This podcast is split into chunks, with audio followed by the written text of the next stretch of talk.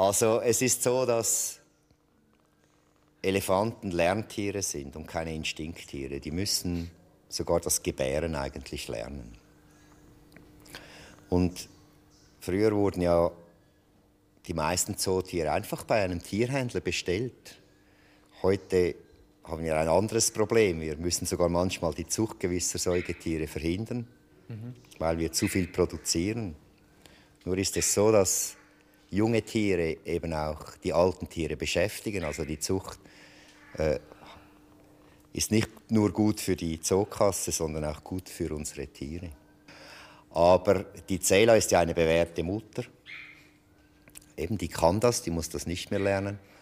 Und da sind wir eigentlich nur, wollten wir dabei sein, als Elefanten, als Tanten. Mhm. Das erste Mal war es sehr wichtig, dass wir dabei waren, damit sie Junge eben nicht tötet. Wir wissen aus anderen Zoos, dass Elefanten, weil sie das nicht verstehen, töten sie ihre eigenen Jungen. Die treten dann drauf? Und oder? treten drauf, ja. ja.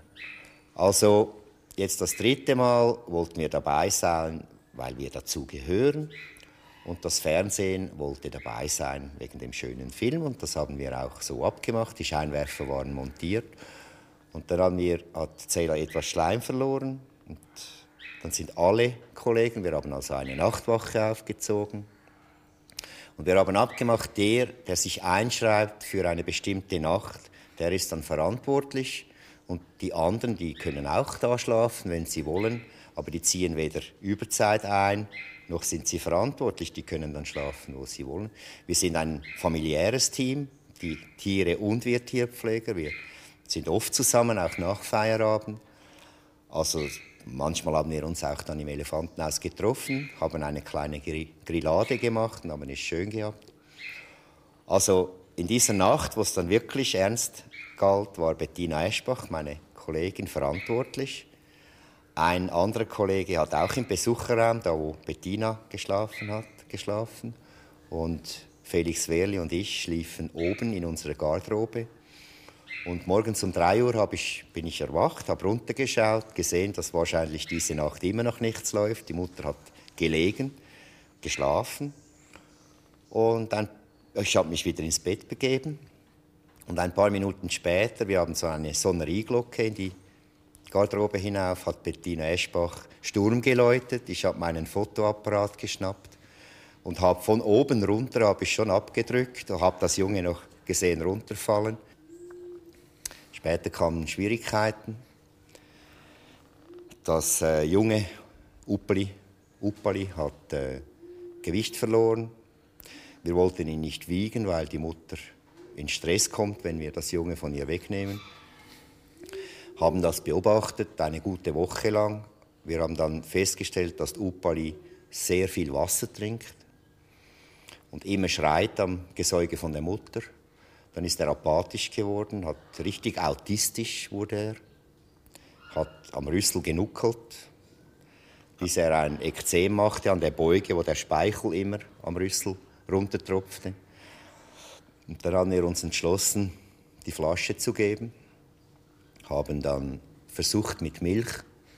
Das ging nicht, dann haben wir mit einer Futtermittelfabrik haben wir Kontakt aufgenommen und jetzt haben wir eine Aufzuchtmilch für Kälber.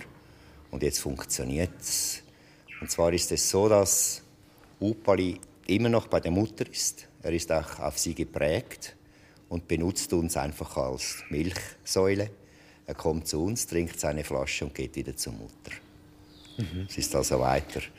Ja, er hat äh, sehr viel abgenommen, aber das hat er schon wieder drauf auf seinem Rücken und seinen Rippen. Äh, wie viel frisst denn so ein Elefant?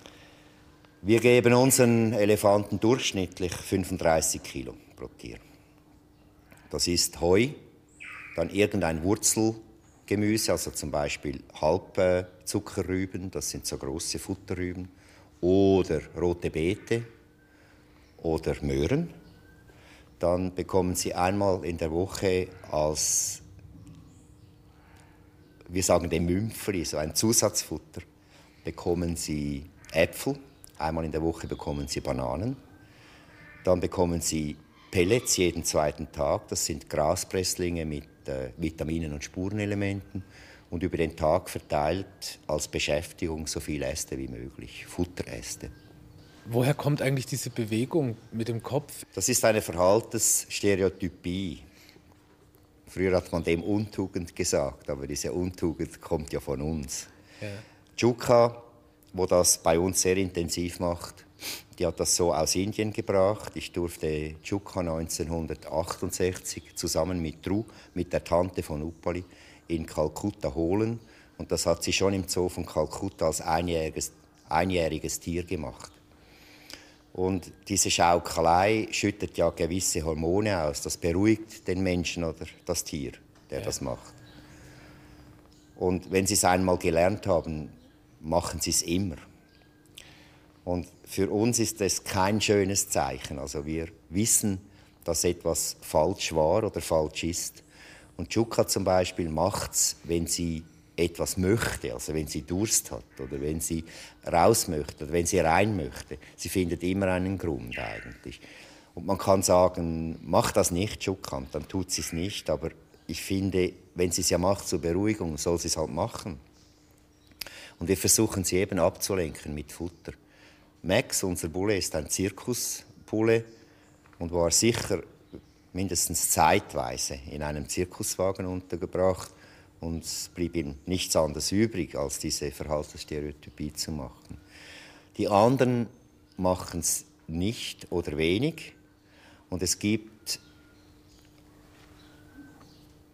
Akademiker, die in der Natur mit Elefanten umgehen, die sagen, sie machen es auch in der Natur. Ich selber habe schon viel freilebende Elefanten gesehen, habe aber noch keinen gesehen, der das gemacht hat. Mhm. Jetzt weiß ich halt nicht so genau, wie das ist. Wir versuchen es eben mit Ästen zum Beispiel wegzubekommen. Stimmt es eigentlich, dass Elefanten Angst vor Mäusen haben? Elefanten sind Fluchttiere, also wie die Pferden.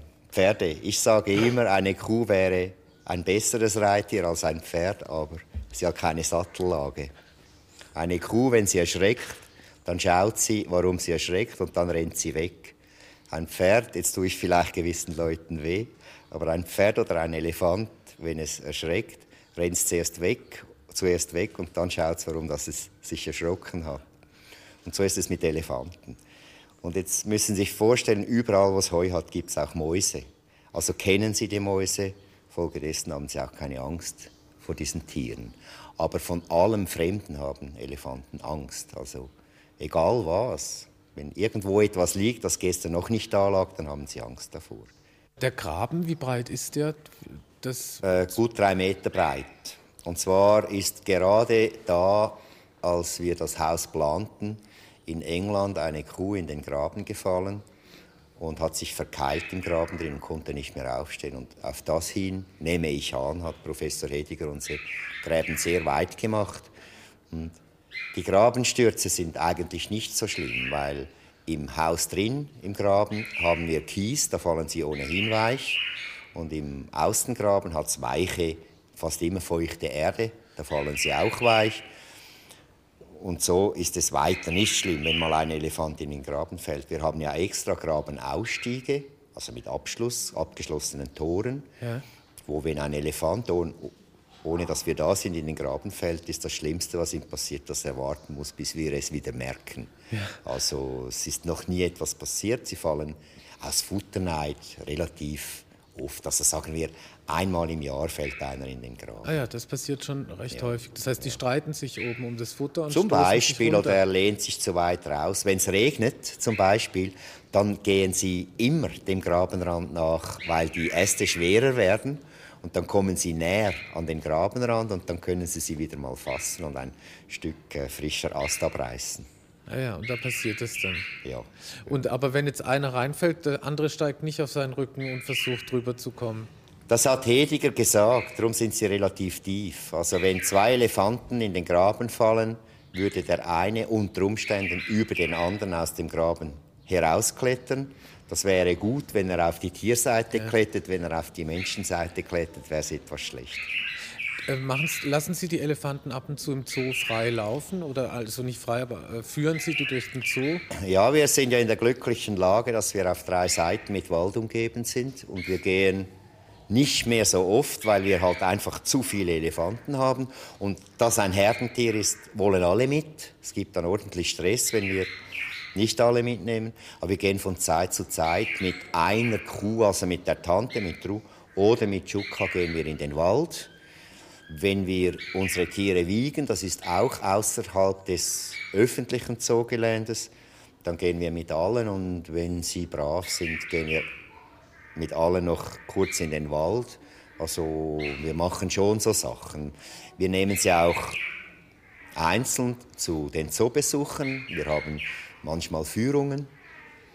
Wir haben oft blinde Kinder, die zu uns kommen können, um auch mal einen Elefanten anzusehen mit ihren Händen.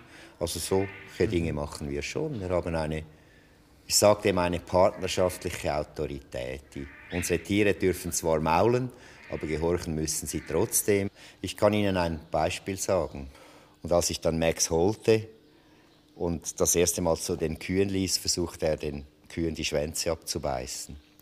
Und dann habe ich natürlich Max geschrien, oder? Und er hat auch gehört eigentlich. Und es war dann so, ich stand immer hinter dem Publikum. Und irgendwann habe ich einfach so Max geschrien und alle Leute haben sich erschreckt, weil sie ja nicht wussten, warum ich schrie. Und er hat auch mal eine Kuh, also wir mussten dann den Tierarzt haben, den Schwanz recht schwer verletzt. Wir konnten ihn retten, aber es war nicht so eine einfache Wunde. Und dann habe ich so lange gerufen, bis ich sicher war, dass er wusste, was ich überhaupt will oder eben nicht will. Und dann habe ich ihn einmal ins Haus genommen, habe ihn festgebunden durchs Gitter hindurch. Wir gehen ja nicht zu ihm hinein eigentlich. Habe ihn festgebunden und dann bin ich zu ihm rein und habe ihn geschlagen, ohne ein böses Wort, habe ihn einfach geschlagen mit einem Stock. Dann habe ich ihn wieder losgemacht, also ging wir in die zweite Boxe, wo er durch das Gitter hindurch fest gebunden war, habe ihn losgemacht, wieder zu den Kühen hinausgelassen und seit da beißt er nie mehr auf Schwänze. Das sind jetzt ungefähr zehn Jahre her. Und er beißt, hat nie mehr versucht, einen Schwanz zu beißen. Also kann er auch eigentlich nachträglich bestraft werden. Weil ich muss den ja ins Haus nehmen, muss den festmachen und dann bestrafen.